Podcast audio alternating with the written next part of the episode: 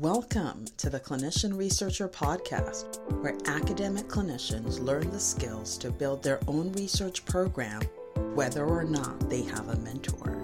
As clinicians, we spend a decade or more as trainees learning to take care of patients. When we finally start our careers, we want to build research programs, but then we find that our years of clinical training did not adequately prepare us to lead a research program. Through no fault of our own, we struggle to find mentors, and when we can't, we quit. However, clinicians hold the keys to the greatest research breakthroughs. For this reason, the Clinician Researcher podcast exists to give academic clinicians the tools to build their own research program, whether or not they have a mentor. Now, introducing your host, Toyosi Onwuemene.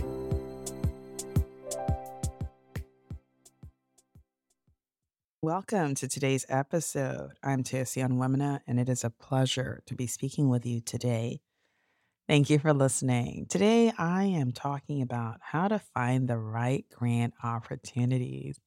And before I get started on the episode, I do want to encourage you if you are interested in working with a coach to negotiate your academic career, you should think about signing up for Academic Negotiation Academy. For more information, reach out to us on our website, clinicianresearcherpodcast.com. All right. So, when I started my career, I just wanted to do research.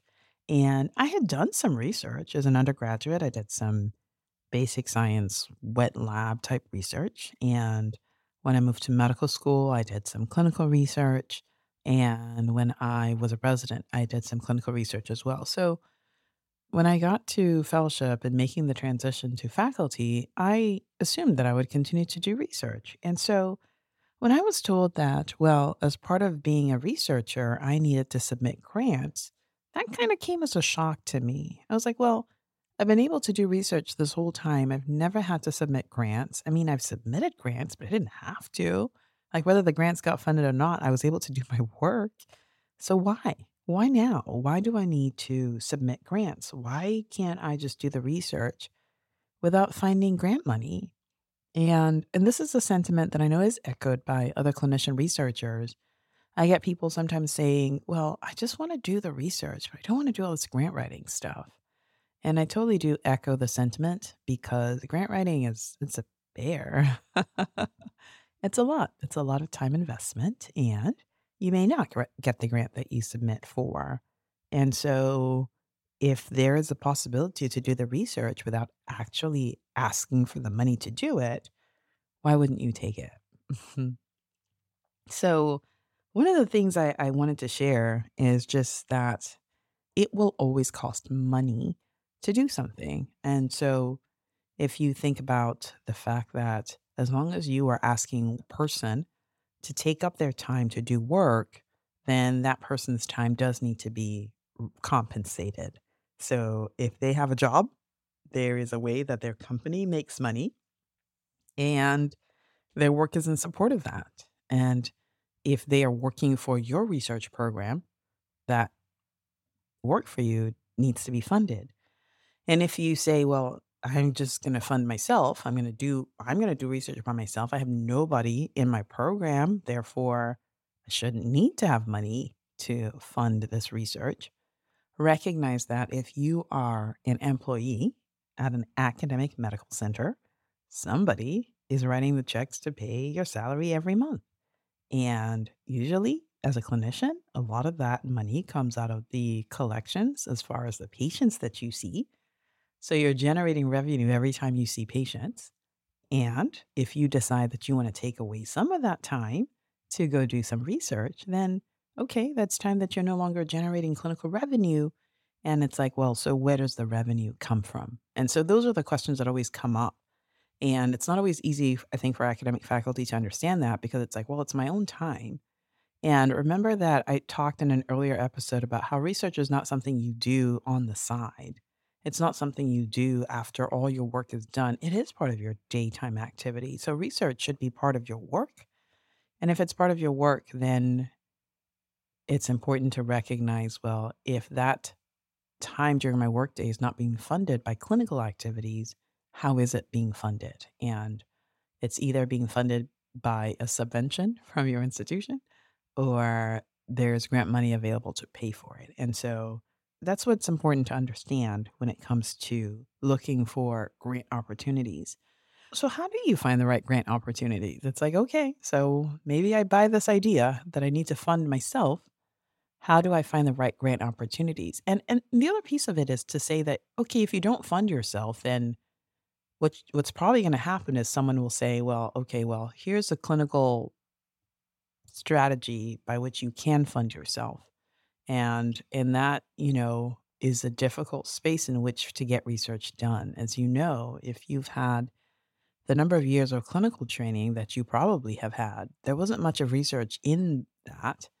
And if you're going to really grow to become the clinician researcher you want to be, you do want to make sure that you have time and space to develop your research training in the way you need to.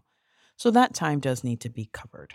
And, and it's important to think strategically about what that could look like. And many institutions will start off by helping clinicians with a startup package, give them resources they need until they're able to make their own transition toward independence. So, how do you find the right grant opportunities? So, the first step is always to start with the impact. So, for many of us, when we start writing these projects, we when we start working on research projects, we are just working on whatever is handed to us. So we identify a mentor, we go into their lab, we figure out the project that makes the most sense to us or is most interesting, or we just take the project that we're given and then we make the most out of it. And we're not really thinking about, well, what impact do I really want to have? Not usually. But it doesn't matter whether you've already started with a project, you even are funded to do two or three projects, or four or five. It's never too late to go back to ask yourself, what's the impact I want to make with my work? And for some of us, where we are is where we are. It's like, well, this is a project that came to me out of fellowship and I've been working on it ever since. And there's value in that. But there is always value in stopping and saying, so what's the piece of this that's most important to me? What do I hope this research will accomplish? And how will that satisfy my need to contribute and to feel that I've contributed meaningfully? So it's never too late to go back and say, let me start with why, and let me start with figuring out what this research project means to me, or what this line of research means, what group or category of patients this research is going to affect, and why that matters to me. And it's always important because clarifying the why just helps you. It helps you go the distance because this work is hard. Being a clinician researcher is not really an escape from clinical care, though I'd argue that many clinicians are trying to escape the burnout that can be associated with clinical care. Becoming a clinician researcher is not a pathway to escape, it's a pathway into a different type of job, no less demanding and, and sometimes more challenging in different ways than actually working clinically but it is important as you are trying to negotiate this territory and recognize that there's so much rejection and so many challenges along the way is recognizing what this work is bringing to you so that for the days that are bad, the days that feel very bad, you have a remembrance of why you're there in that space. Otherwise, the temptation comes to quit and quit for good and just take whatever is next. But remember that you should recognize the impact you want to make because it helps you be very clear about what tools and what resources you may need to get you there. So, number two is to understand your need. So, okay, you've now established that you are going to write proposals and submit them for funding. You have a sense of the impact that you want to make. And the next step is just to understand so, what do you need? Within the context of leading a research program, what do you need? So let's think about some of the components of what you might need. So, number one, you need your time to be protected. And again, protecting your time is really about making sure that there is time allotted during the day for you to actually carry out the activities of your research program. And for some of us, that looks like 20%, and we're working up to greater than 20%. For some of us, maybe that looks like 50%, and you're struggling to keep your clinic in its 50%. And for some of us who may already be on, be on career development awards or beyond, it could be 75% or more. So, what you need is important. Okay, so you have this grant that's covering your time 75% of the time. When does that grant end? And what is that bridge to the next award? And so, recognizing your need allows you to structure your submissions in alignment with your need. And it's very important just to clarify so that you know how to move forward. Number three is to map out the path to help you get there. So, we talked about your effort as one of the things that you need. Another thing is the effort of other people. So, it's great that you are able to do all the assays in the lab that are relevant. But if you're going to be the kind of PI, the kind of clinician researcher leader that you want to be, you can't be doing all the experiments and thinking about the forward direction of the research program at the same time.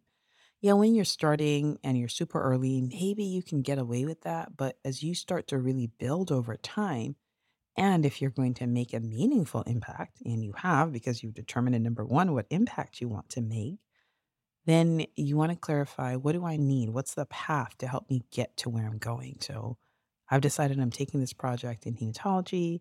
I'm really interested in this aspect of it. What does it take to get there? And recognizing all the resources you need allows you to be clear about okay, if I'm going to secure funding from my time, these are the grant writing opportunities that make sense. And if I'm going to secure money for my team, these are the grant opportunities that make sense. And sometimes there's overlap between the grant that funds your protected time and the grant that funds your team to do the work as well. So, knowing where you're going helps you figure out the path to how you get there. So, number four is to create space in your life to respond to opportunities. Again, that's to create space in your life to respond to opportunities. One of the things I talk about is the importance of creating writing structures so that day in and day out, whether it feels like a good day or it feels like a bad day, you have a strategy to improve your writing productivity. And so, as you're doing that, it allows you to create space for the writing and also create space for opportunity. So, many times, some of these grant funding opportunities are cyclical. And so, this FOA is released for the next four years. You know that in June, there'll be another submission. In October, there'll be the next submission, and in February, there'll be the next submission. So you know that these are opportunities that are, that are coming again and they haven't expired, so you can prepare towards them. But you're also creating space for when the six week opportunity comes in, where it's like, okay, your LOI was accepted, go.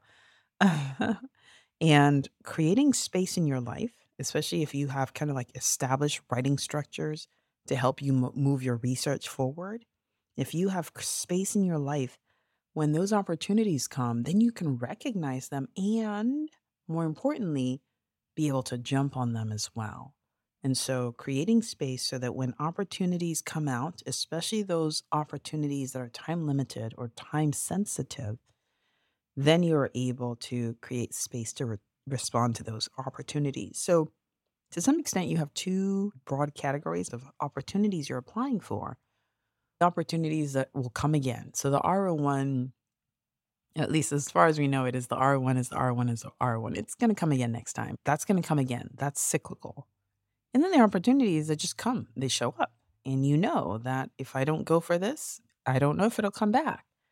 And so you want to be prepared for the cyclical things that are going to come every time. So you're not like, oh, it's June again and uh, I'm not ready. Or like, wait a minute, you knew it was coming in June because last year they said it was going to come in June. Anyway, so clarifying that is helpful and being ready when those opportunities arise. So there's the opportunity that you already knew was coming. Then there's an opportunity that you didn't know was coming. And it's like, go, it's six weeks, go. And when you have space in your life, you're able to respond. You're able to identify the opportunities that are meaningful to you, the opportunities that actually matter, and then you're able to do the next step, which is to commit. To commit. So there's one thing to find the right grant opportunities. There's another thing to clarify that it meets your needs. There's another thing to have a path to get there. And then to finally be like, I'm going to see this grant submission all the way through. It really does take commitment to make a grant go all the way to the finish line. And you got to be committed.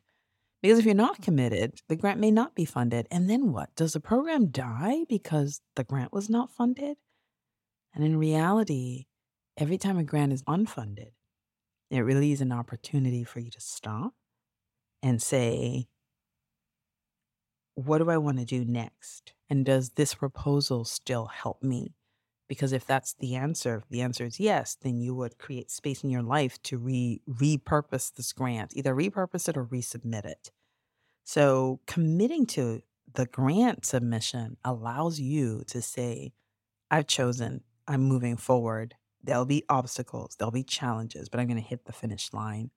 And that may be the most important thing. So many people are putting in proposals, but then they are kind of like, you know, falling short they're saying, ah, that's not what I want to do. Oh, there's not enough time.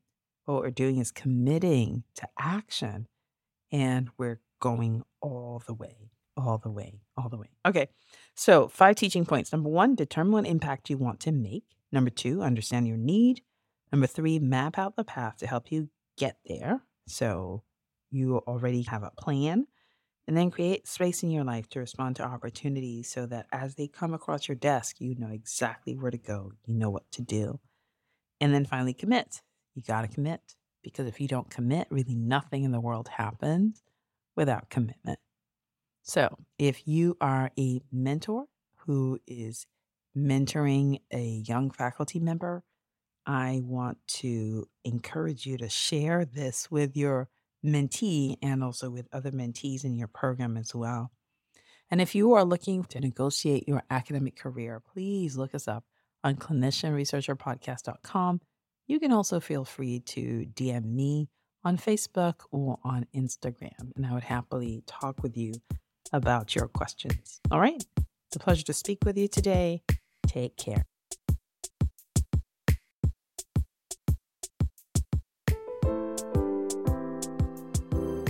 Thanks for listening to this episode of the Clinician Researcher Podcast, where academic clinicians learn the skills to build their own research program, whether or not they have a mentor. If you found the information in this episode to be helpful, don't keep it all to yourself.